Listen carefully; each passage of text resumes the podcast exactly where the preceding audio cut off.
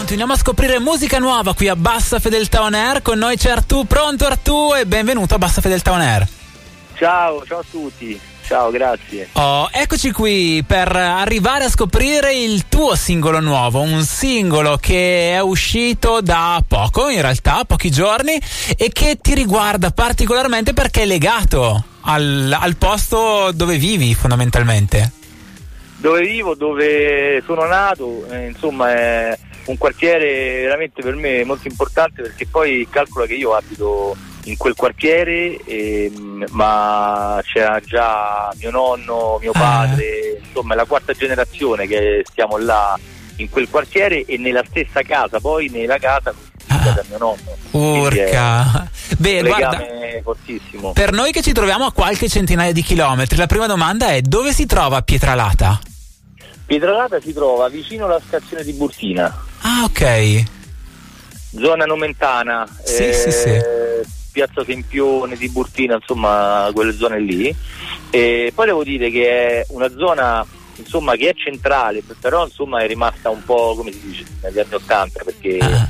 ci sono gli orti, c'è, mh, mm, c'è, gente che ha le galline, cioè, insomma è un posto veramente molto particolare che non sembra Roma e invece insomma, quindi, quindi sei a un tiro di schioppo dal centro ma in realtà è come essere in un paesone sì, io infatti vivo veramente molto isolato, infatti ti ripeto che ho l'orto, vado là con la chitarra, con il cane, avevo le galline, le canzoni le scrivo lì, capito? Quindi per me Roma è un po', cioè nel senso è vicina ma è un po' lontana, nel certo. senso che vivo molto più quel quartiere poi che tutta Roma, capito? Ah, ah, ah. Guarda, mi stavo chiedendo, ma è vera quella cosa che quando gli animali sentono la musica fanno meglio il loro dovere? Nel caso delle mucche il latte, nel caso delle galline le uova?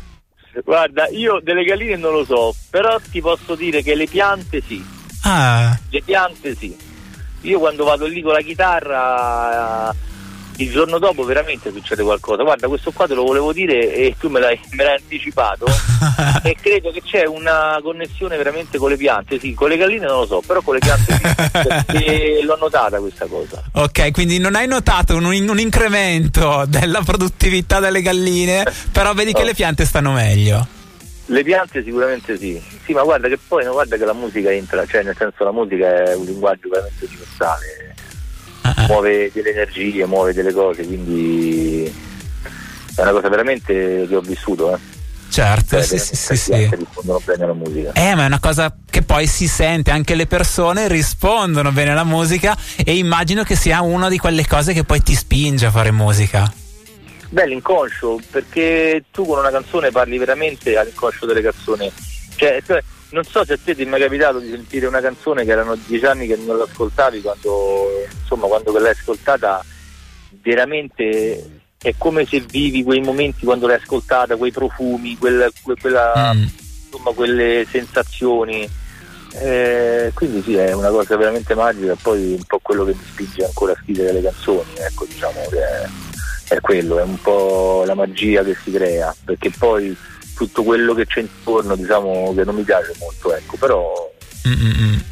però la parte la... vera quella della musica sì la parte vera sì la parte vera quella anche i concerti mi piacciono moltissimo è tutto quanto il resto mi piace molto ecco. non mi piace come, come sta diventando perché sta andando verso cioè oggi tu per fare musica devi essere prima un influencer e mm. poi devi essere un cantautore perché se non fai se tu togli tutta la parte dei social e tutta la parte, insomma, quella parte lì. Certo.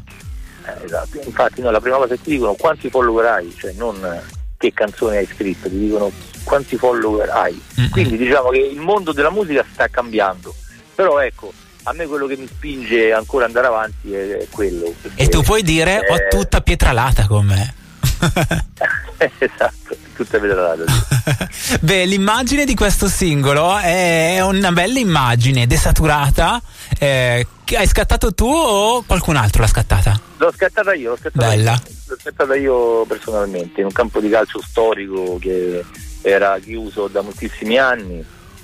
Eh, quindi per me insomma è stato già bello entrare lì dentro. Uh-huh. Quella, insomma noi c'entravo quando ero bambino con mio padre che mi portava là per vedere la squadra no, di Pietralata e dopo 25 anni praticamente è stato riaperto, sono entrato dentro e insomma è stato bello, ho fatto quella foto che poi dopo è diventata la copertina del singolo. Beh, immagine molto bella che invito anche gli ascoltatori a vedere anche perché è già possibile ascoltare Pietralata attraverso i vari servizi di streaming perché comunque anche se i social a volte sono un po' un ostacolo all'attività del musicista che vuole far capire quello che sta facendo, dall'altro però permettono di arrivare facilmente a chiunque. Stavo notando che il tuo percorso musicale, quello con l'esordio discografico è avvenuto con un primo disco dove avevi collaborato con Mannarino. Lui l'hai incontrato a Pietralata o in giro per Roma?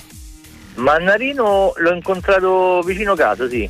Ah. Ci siamo conosciuti vicino casa molto prima insomma, che uscisse questo disco e poi dopo ci siamo ritrovati nell'etichetta discografica insieme dopo due o tre anni e quindi wow. dopo ci siamo visti un giorno e non volendo abbiamo scritto questa canzone e devo dire che cioè, poi con Alessandro siamo molto amici, ci sentiamo spesso, pure prima per dirti, noi ci siamo sentiti, ci vediamo domani, quindi è un'amicizia poi col tempo che è durata e insomma devo dire nella musica no, non si creano molte amicizie vere, però devo dire che con Alessandro sì, con Alessandro è bello.